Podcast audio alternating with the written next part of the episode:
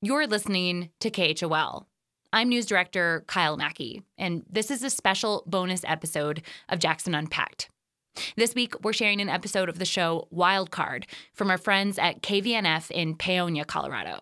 It's going to take you around the region with stories from Colorado and Utah about everything from avoiding food waste to the legacy of Japanese American internment camps. We hope you enjoy it. I'd also like to take a minute to say that if you're enjoying Jackson Unpacked, and we hope you are, you can really help us spread the word by leaving a rating or a review for the show in Apple Podcasts. You can also show your support for nonprofit journalism in Jackson by becoming a member of KHOL today at 891khol.org slash donate. Thanks, and we'll be back with a new episode of Jackson Unpacked next week. You're tuned to Wildcard. I'm Gavin Dahl, news director at KVNF. This week, a special edition featuring stories from reporters at our partner stations around the Rocky Mountain Community Radio Coalition. Coming up, you'll hear legendary actor George Takei talking about his new show performed in Moab recently called Lost Freedom A Memory, about spending the early part of his childhood in internment during World War II. We'll meet this year's Miss Navajo Nation, Niagara Rockbridge, Plus, Fort Lewis College in Durango is reckoning with its past by removing inaccurate depictions of federal Indian boarding schools from campus. And we'll hear why students led a walkout protesting sexual harassment and gender inequality at a high school on the Front Range. First, we have two stories on food. According to a 2019 survey, one in 10 Coloradans reported they weren't getting enough food. This problem, food insecurity, stems from individuals not having enough money to feed themselves or their families. KSJD's Tay Glass looks at food insecurity in the Four Corners region and one potential solution that might already be in your backyard. Joe Hanel works for Colorado Health Institute. He's also a big believer in raising and sourcing his own food. I'm sorry if my I have a lot of animals here, and they're squeaking in it. if, if you're you're hearing a cat and there's there are chickens outside, I think we're up to 14 chickens now. Food insecurity is a problem statewide, but especially in the Four Corners region. 16% of respondents answered that they ate less than they thought they should because there wasn't enough money for food in the past 12 months. That is way higher than the state average of 10%. According to Hanel and the report from the Colorado Health Institute, housing instability, low wages, food insecurity, all these issues are intricately connected. And it actually is more of a widespread problem in rural areas than urban areas, which is, it kind of has a, a cruel irony to it when you think that rural areas are the breadbasket. That's where our food is raised. Rachel Landis is the director of the Good Food Collective, a nonprofit organization based out of Durango. They started fruit gleaning three years ago, which basically means harvesting leftover produce in backyards and orchards and redistributing it to folks in need. Honestly, what food banks and food pantries are always asking for is like they just don't have enough fresh fruit and veggies, which is what their clients and customers really, really want. Last year, they were able to harvest more than 20,000 pounds of fruit by gleaning. I don't even understand what that quantity of food looks like. I, I'm like, what would you fill? Um, well, I feel like the back of a pickup, if we were to fill that just straight up with fruit, that's like 2,000 pounds. Um, Just like it's 10 pickup trucks? Yeah, something like that. Based on their success in La Plata, the Good Food Collective hired a new gleaning coordinator for Montezuma County, Ashley Lancaster. She started just a couple weeks ago. This will be the first full season of gleaning in Montezuma County. Lancaster herself lives on a farm. So, this is my family orchard here. Excuse our dogs, they think we're going for a walk. Um, and it usually produces more than enough fruit that we need for my family for the year. The excess fruit and vegetables from her garden inspired Lancaster to take on this gleaning project. I see trees all over, and I, hopefully, after this conversation, people will be out watching and, and seeing trees and be like, oh, well, maybe I should go let my neighbor know about this. Lancaster and volunteers for the Good Food Collective sort the fruit after harvesting it. Lower quality produce is used for pigs and livestock feed. The high quality stuff is saved for people. Healthier diets that include nutrient dense foods like fruit and vegetables are more expensive than less healthy alternatives. You don't pay for the calories so much as you pay for the nutrition. I love being able to go and get fresh, fresh food to give to those that are, you know, might be struggling a little bit right now with, with, you know, with the COVID or with, you know, just finding work in general. Time and time again, sources spoke about how important programs like fruit gleaning can be to those in need. But Joe Hanel from the Colorado Health Institute and others said that fruit gleaning alone won't solve the wider food security issues in the state. Rates of food insecurity are higher for young adults, people with less income, rural communities, and communities of color. I think the main takeaway from our food insecurity uh, report last year was that we live in the land of plenty, and yet there's still a lot of hunger the ultimate solution is going to be for everyone to be able to have a sustainable living wage. For the time being, there's other people's bountiful harvests and the volunteers raising their hands to glean the leftover fruit. For KSJD and Rocky Mountain Community Radio, I'm Tay Glass. Next, Hannah Lee Myers from KGNU in Boulder reports on a new app to help avoid food waste.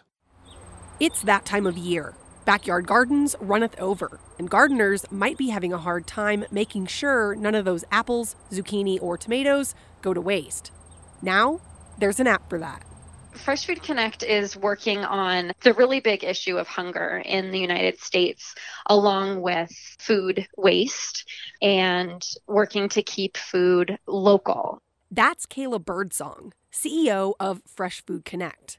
The free Fresh Food Connect app that was piloted in Denver in 2016 is now operating in 20 different states and 1,500 zip codes nationwide. Here's how it works. So, Fresh Food Connect basically works as a connector. We connect gardeners through the app with nonprofits in their own communities. Once you have the app, you go in, you say when you have a donation ready, you'll indicate what kind of produce you have, about how much you think that it might weigh. And then you set up either a drop off with your nonprofit partner or a pickup, depending on what they offer. So you schedule all of that through the app with just a few quick clicks, and that's it. The USDA estimates that between 30 and 40 percent of the U.S. food supply is wasted. Thus far, a lot of the focus to address that problem has been on farmers, restaurants, and grocers. Birdsong says the Fresh Food Connect app adds local gardens into the mix. 41% of Americans um, do some form of gardening um, at home or in community gardens. There are about 35,000 community gardens across the nation, and that's a huge capacity of food. And what we found is that you know, generally across the country, that has been really an untapped resource. And so, what we're trying to do is pull that food and all of those people into improving our, our food access across the country. Um, we believe that gardeners are some of the most generous people. And when given opportunity and the tools to make it very easy, gardeners are really excited to tap into this work. And it seems for many gardeners, the connections made with local nonprofits are lasting. Once a gardener in a neighborhood is connected with the nonprofit in their neighborhood, what we see again and again is that that gardener not only donates produce to that nonprofit's programs, but they start a meaningful relationship with that nonprofit who they, they may have not not even known about that organization previously. One of the nonprofits utilizing the Fresh Food Connect app is Community Food Share a food bank serving Boulder and Broomfield counties for 40 years, with an on site pantry in Louisville, as well as a mobile pantry. Community Food Share CEO Kim Da Silva says, considering the extent of the need, they're happy for all the help they can get. Food insecurity has increased dramatically during the pandemic. Uh, the most recent estimates indicate that 46,000 people in Boulder and Broomfield counties do not have enough food to eat or enough money to purchase the food they need on a consistent basis. And that really means that one in eight people struggle with food insecurity, and that is up from one in 10 prior to the pandemic. And what about local kids? What do the numbers say about their food insecurity right now? Yes, hunger is uh, truly a reality for one in eight children in Boulder and Broomfield County, and that's up from one in 12 prior to the pandemic. And really, what that equates to is about 9,000 children are food insecure throughout Boulder and Broomfield County. Da Silva says those unfamiliar with their work and the work of other local food pantries may be surprised who they serve. You know, the food insecure individuals in Boulder and Broomfield County are just like you and me. They're our neighbors, they're our kids' playmates, they're people we work with. When you think about hunger, there's usually two things that come into mind uh, right away, and one is homelessness, and one is uh, individuals who may be jobless, and that is not the case. And a lot of it has to do with individuals who are working but just not getting enough money to sustain themselves and their families. We all know the cost of housing here is very expensive, and a lot of individuals' paychecks are going toward that housing allowance, the transportation they need to get to and from work. And at the end of the day, there's just not enough money for all of the expenses in which a family has. Over the last year, Community Food Share distributed 13 million pounds of food. And Da Silva says the type of food they made available is a major source of pride that also demonstrates a major shift in the goals of food assistance programs. 70% of our distribution was either fresh produce, dairy, or high protein foods. Throughout the last decade, food banks across the country and food pantries have really shifted their minds from originally when food banks and food pantries came into existence, it was to get food out into the community, to really meet this emergency need, and food was food. But then we really started to shift our thinking, I would say about a decade ago, where really food is nutrition and nutrition is health. So, how do we as food banks and food pantries really play into the role of health in our community? One community member who's grateful for that shift in thinking is Mark Klein of Boulder. I was one of those several people that, you know, oh, I don't need this, I can do it on my own, and things like that. And it's just uh, something that a lot of people really do have a need for, particularly, uh, I believe, the fresh vegetables and produce and things like that. The local farmers are stepping up and providing. Uh, for me, that's very important because that is part of my uh, health wellness regimen where I do a lot of, you know, my own cooking and things like that. Community Food Share has long standing programs that engage local growers and gardeners in donating fresh produce. The Food Fresh Connect app is just a new digital piece to that healthy food puzzle.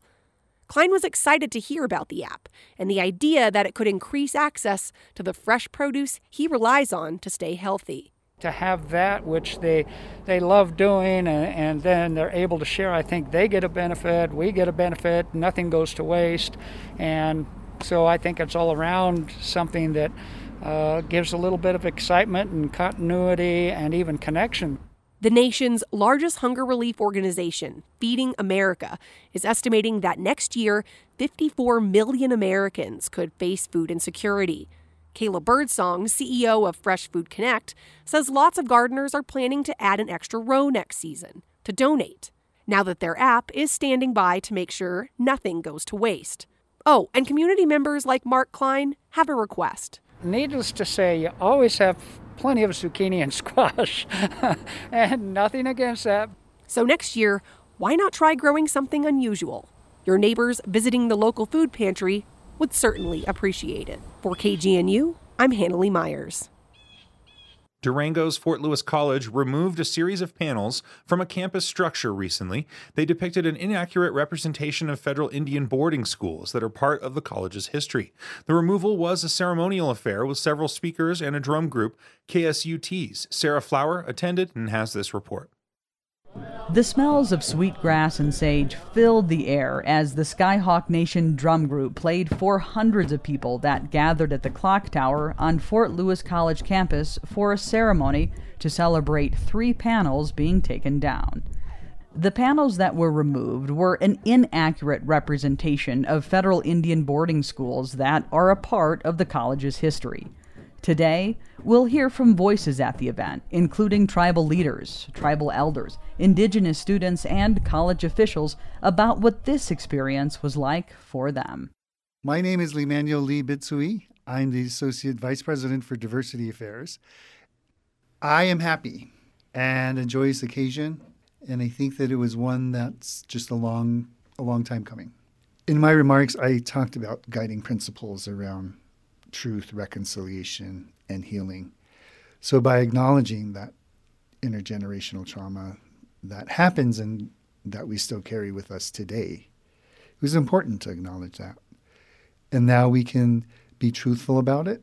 We can start looking at how we can reconcile our, our past and begin the healing process because that's what needs to happen it's important for these types of conversations for numerous levels. Understanding generational trauma understanding how we adapt and change and be flexible to educating native american students today. How we bring a lot of these educational components to tribal communities to make them successful. I'm so proud that our board and our administration and the faculty have had really in-depth conversations on how to make that impact what that looks like not just to the to the student, but mind, body, and, and spirit. Xavier Pierre, and I'm a freshman at Fort Lewis College. I'm actually enrolled Kootenai, that's in Montana. I thought it was very beautiful and very like heartwarming, I guess. Like it just helps like connect as a people because it helps different people from like different cultures know how hurt we were by boarding schools and this just reflects that uh, they're acknowledging that hurt that they did to us. Well, I think um, the important thing is to remember people in the past and people moving forward with this event and everyone that was present here. So you've got your past, your present, and your future wrapped up right here um, with what was just uh, symbolized in these three panels. And it, even though you may not be directly affected by this or even indirectly you know affected by it what is important is that you were here, the people that were here to witness this, and it will mean something more in the future if it doesn't mean a lot to them already. You know, this is the beginning of many things to come.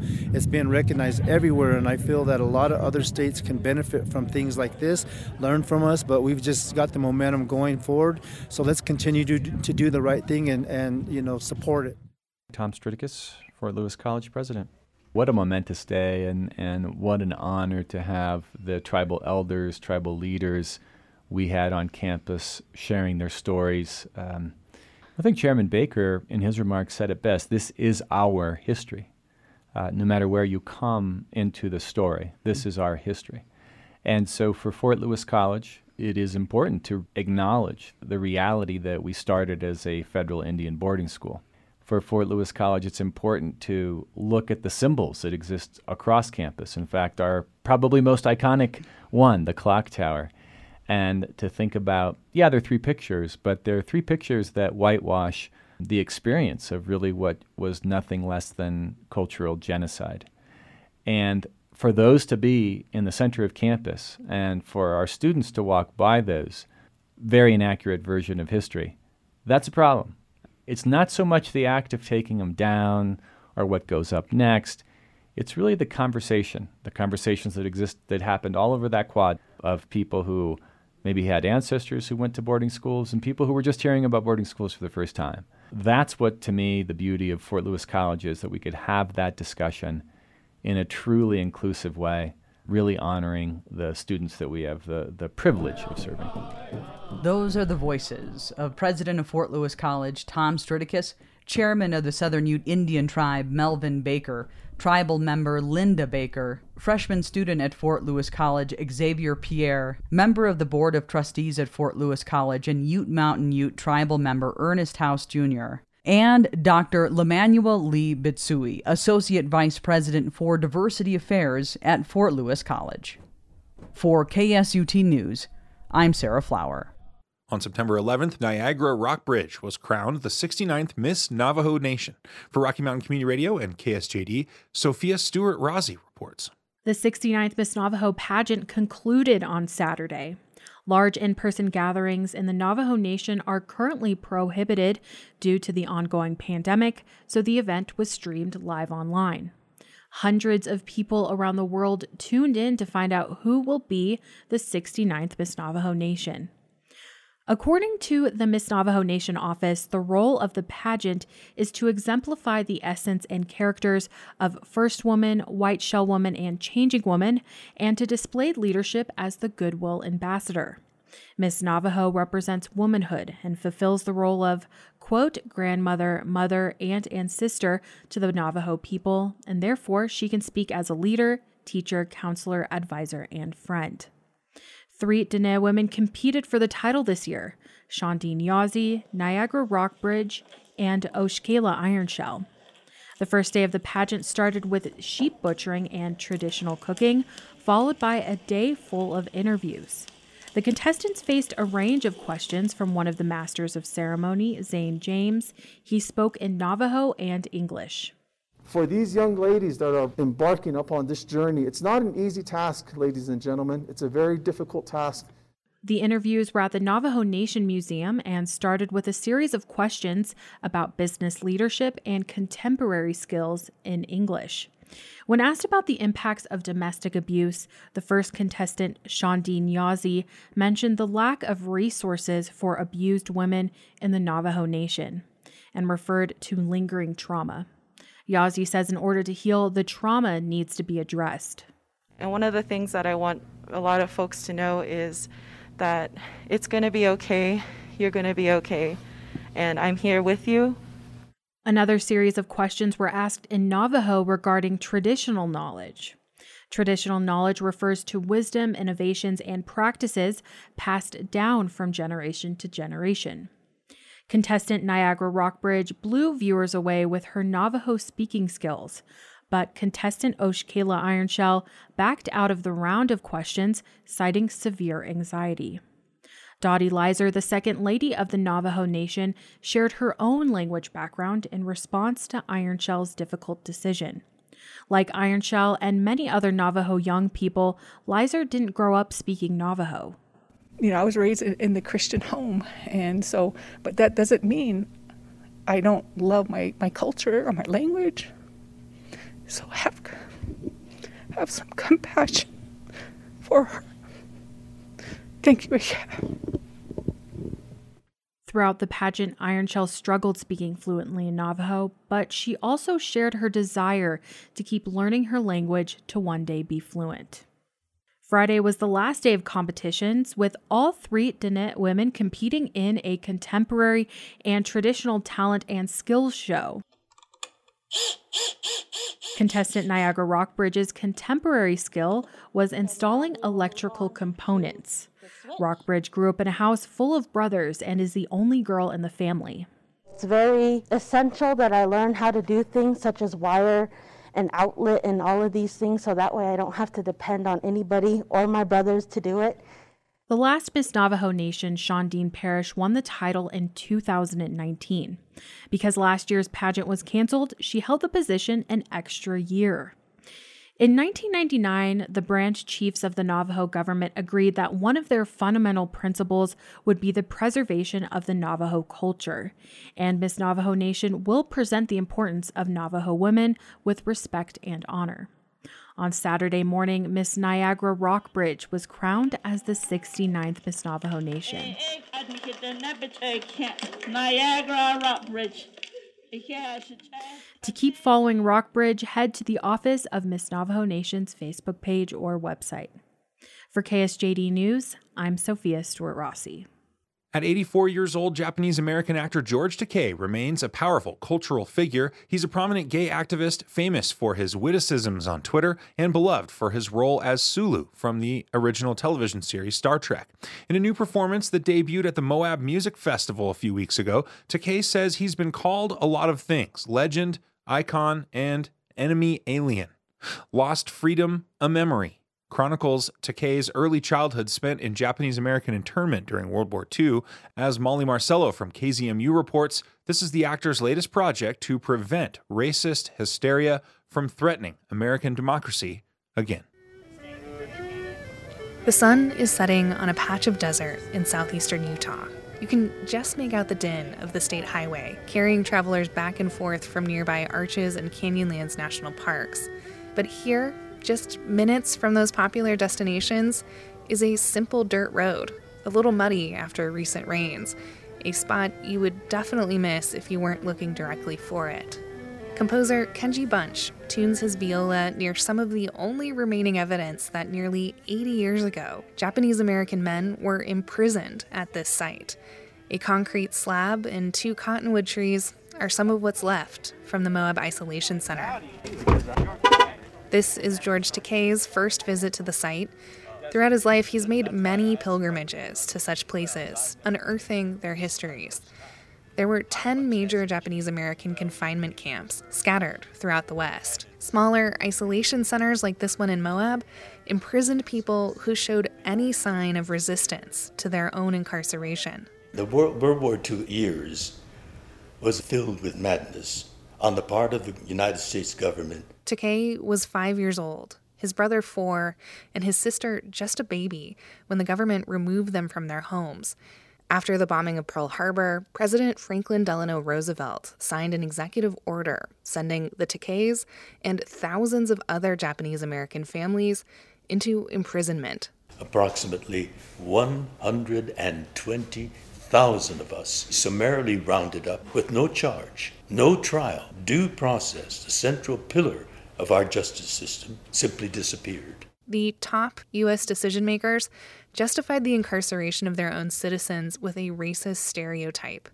They called the Japanese inscrutable, impossible to understand. The absence of evidence was the evidence. We were subjected to the same kind of attitude toward Asian Americans that we are going through now with the pandemic.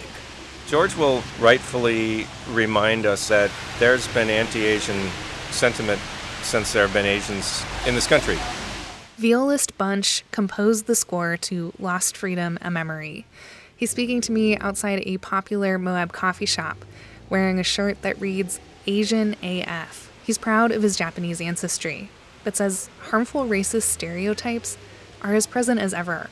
He calls anti Asian harassment and violence during the pandemic a flare up of a chronic condition. And so it's not a, a recent problem, it's just an ongoing transgenerational racial trauma. It's not lost on Bunch that just one generation ago, he would have been incarcerated. He pictures his own young children behind barbed wire, as Takei was at five years old. Imagining them with their innocence and their trust, you know, imagining them having to experience that, uh, it breaks my heart. In Lost Freedom, a memory, music and narrative weave together to center Takei's childhood perspective in the performance. This creates some bittersweet moments, like when young Takei is excited about sleeping in a horse stall. But much of it is simply heartbreaking. When his family is being moved to a higher security confinement camp, Takei's father tells his children they're all going on vacation by train. But I couldn't understand why so many of the grown ups looked so sad. Some were crying. Lost Freedom is another legacy project for Takei. He's spoken all over the world about Japanese American incarceration, written op eds in major newspapers, starred in a musical, and has a graphic memoir for preteens about his experience. He says he's using all the tools I have as an artist to educate Americans today as few Americans can, to tell that very personal story and share it so that we can have better Americans in the future. For Rocky Mountain Community Radio, I'm Molly Marcello in Moab, Utah. Students at Fairview High School in Boulder organized a walkout on September 10th to protest sexual harassment and gender inequality. It's the second walkout at the school in 2021. KGNU's Rossana Longobetter spoke with Randy Barber, Boulder Valley School District's Chief Communications Officer, and Sydney Wu, a junior at Fairview, who received parental consent to speak to KGNU on the record.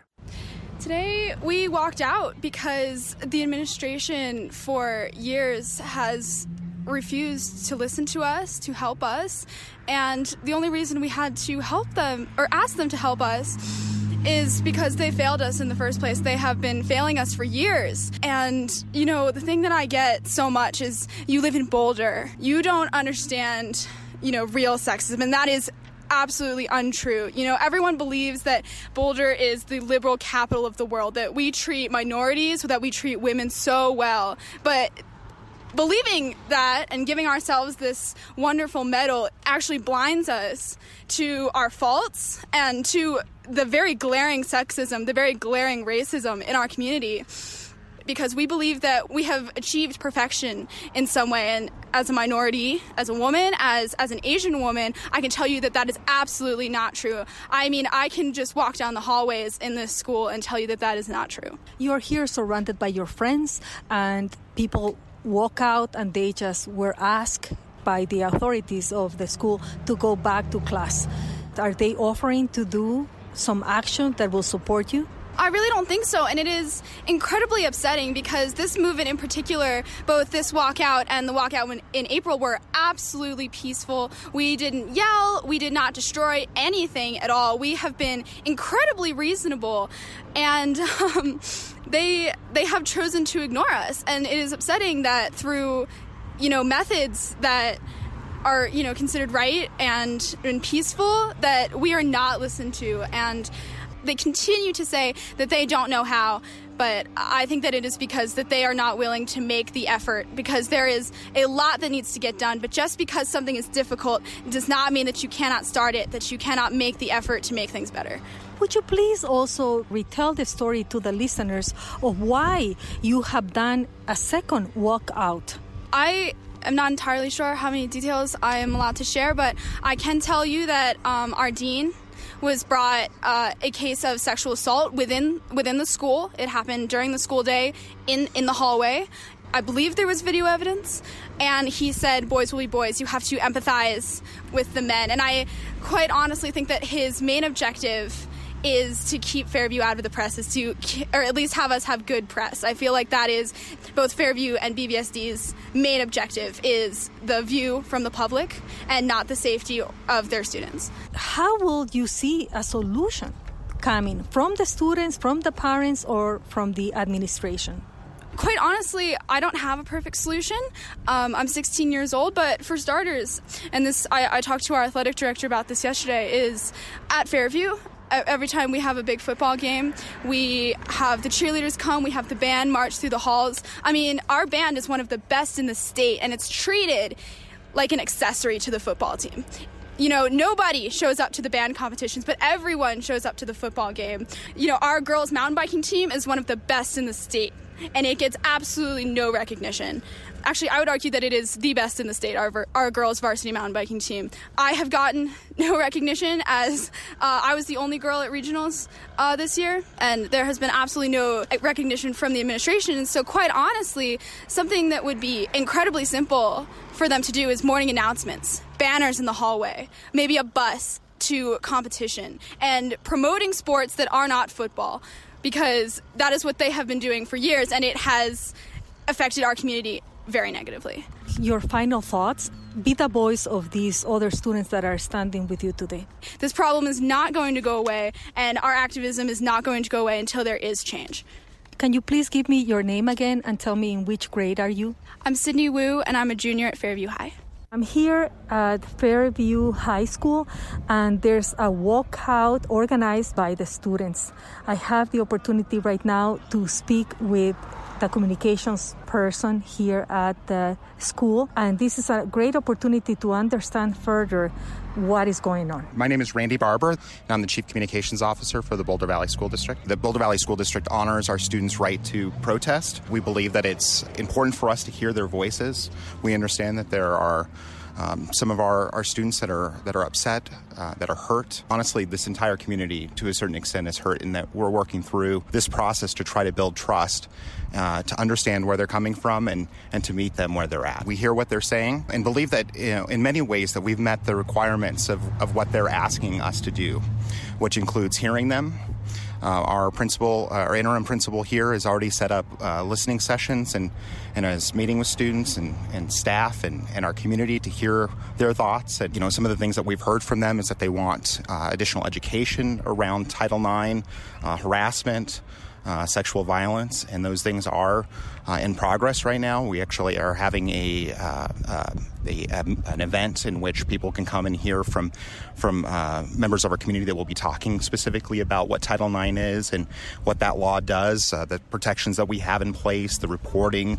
we've done a lot actually in the Boulder Valley School District to improve since learning about some of the issues that we've had here and hearing directly from our students in regards to their concerns on it. we've improved rec- reporting. we've made sure that it's more visible on our website. Uh, we have changed our board policies around this to ensure that they uh, are, are appropriately meeting students' needs if they if they come into a situation in which they need to report. Um, again, we are uh, uh, in the process of actually hiring a Title IX uh, coordinator that's going to be overseeing this work. Uh, we are in the process of, of actually putting into place a, a, a, a, Title IX council that will be uh, bringing in people, including students, including some of our employees, including community members, to, to ensure that we're hearing what they need and, again, to be able to meet those needs long term. Thank you so much. For KGNU, I am Rosana Longoveter. In what could be the largest wild horse roundup in state history, the Bureau of Land Management removed over 600 Mustangs from the Sandwash herd management area in northwest Colorado in early September. Governor Jared Polis, along with conservation groups who've never before voiced concern about wild horses, asked the BLM and the U.S. Interior Department to stop the roundup. KDNK Carbondale's Amy Hadden Marsh has this report. The Bureau of Land Management, the agency responsible for most of the nation's wild horse and burro herds, deemed this roundup an emergency, much like most of the roundups across the West this summer. Drought, said the agency, no water, insufficient forage. Ironically, the helicopter was grounded Friday due to heavy rains.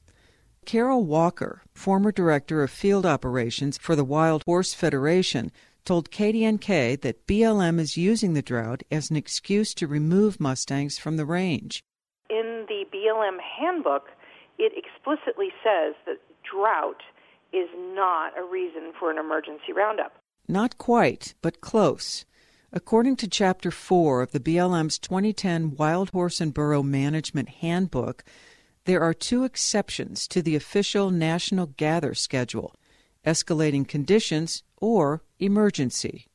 Drought removal is considered an escalating condition. That's because drought doesn't happen in a day. It takes months for dry conditions to develop to the point where animals are in danger. An emergency is more like a wildfire or a sudden disease outbreak. Chapter 4 was updated in January 2020 to include changes in the process for emergency roundups, but the word drought was not included. The BLM's Little Snake Field Office, which oversees the Sandwash Herd Management Area, or HMA, released a decision on August 17th to round up 733 Mustangs from Sandwash.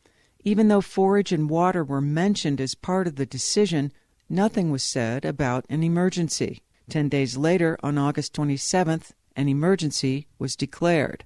What happens in an emergency roundup is they do not go through NEPA. They do not go through a public comment period. They just do whatever they want, whenever they want, and usually the public's notified one to three days before it starts. Indeed, the final decision notice for the roundup stated that no new environmental assessment was necessary. The roundup began five days later on September 1st. BLM has determined that the appropriate management level or rangeland carrying capacity for wild horses in Sandwash is between 163 and 362 horses. BLM's wild horse numbers can be confusing. They are estimates based on aerial census results and algorithms. Let's use Sandwash as an example. The most recent census in 2019 showed a little over 600 horses inside and outside the HMA. In July of this year, the agency said that 898 horses existed in and around Sandwash, including 728 inside the HMA and 100 outside the boundaries.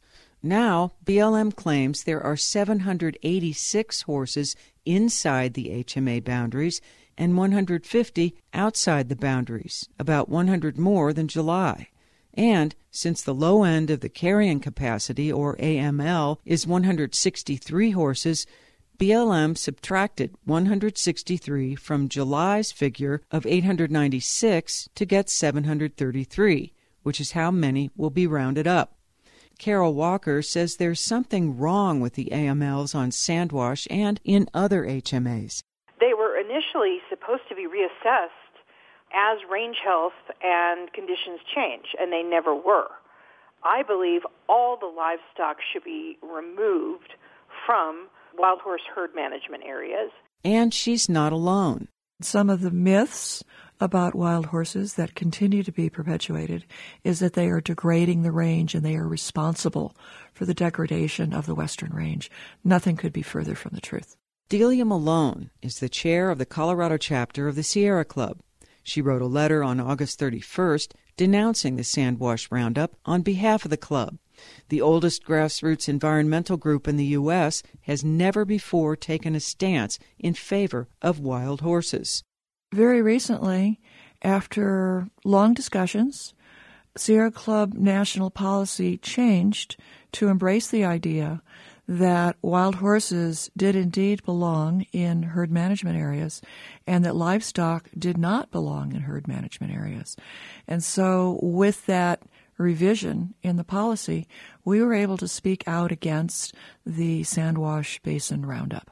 Four livestock grazing allotments overlap the Sandwash HMA, running the numbers of sheep, cow calf pairs, wild horses, and the amount of forage allotted to them by the BLM is mind bending. But Public Employees for Environmental Responsibility, or PEER, has done just that. Again, Delia Malone. PEER managed to obtain BLM's own rangeland data.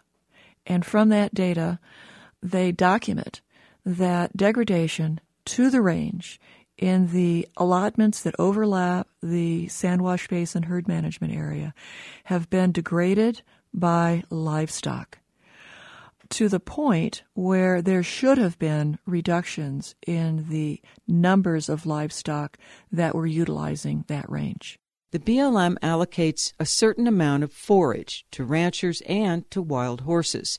The allocation is called an Animal Unit Month, or AUM an animal unit month equals either one cow calf pair or five sheep or one horse. BLM documents show that three out of four grazing allotments on Sandwash have livestock on them, and the agency has allotted a total of 21,500 AUMs. That's enough for 107,550 sheep. The carrying capacity for wild horses at Sandwash, says BLM, is 362 max. The appropriate action that the agency should be taking first is to get rid of the extra burden that livestock place on these ecosystems. Erik Molvar, executive director of Western Watersheds Project, a conservation group, has also come out against the Sandwash Roundup. Molvar says livestock have played a large part in range deterioration. For example, those sandwash allotments that have sheep on them? Three out of four of them are listed as failing the rangeland health standards because of livestock. And in order to fail the rangeland health standards because the bar is so low, that's an extreme level of degradation.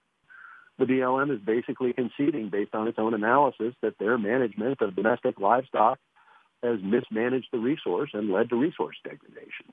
Colorado Governor Jared Polis and First Gentleman Marlon Reis have called on BLM to suspend the Sandwash Roundup in favor of more humane ways to manage wild horses. But the Sandwash Advocate Team, or SWAT, has been working with BLM since 2014 to humanely keep herd numbers low. The agreement with BLM included small bait trap roundups every few years combined with fertility control no helicopters. But bait trapping happened within the HMA only once in 2016. The volunteers Sandwash Advocate Team uh, has been doing PZP, but they haven't been getting birth control to enough mares, so the population has gone far beyond what the appropriate management level is, which I believe is too low anyway. Again, Carol Walker. So they are planning to round up this herd, but they are saying they're going to do an emergency roundup because there's no food and water. Well, they've had a whole bunch of rain recently. The water holes are all full. The grass is growing again, and the horses actually look fantastic.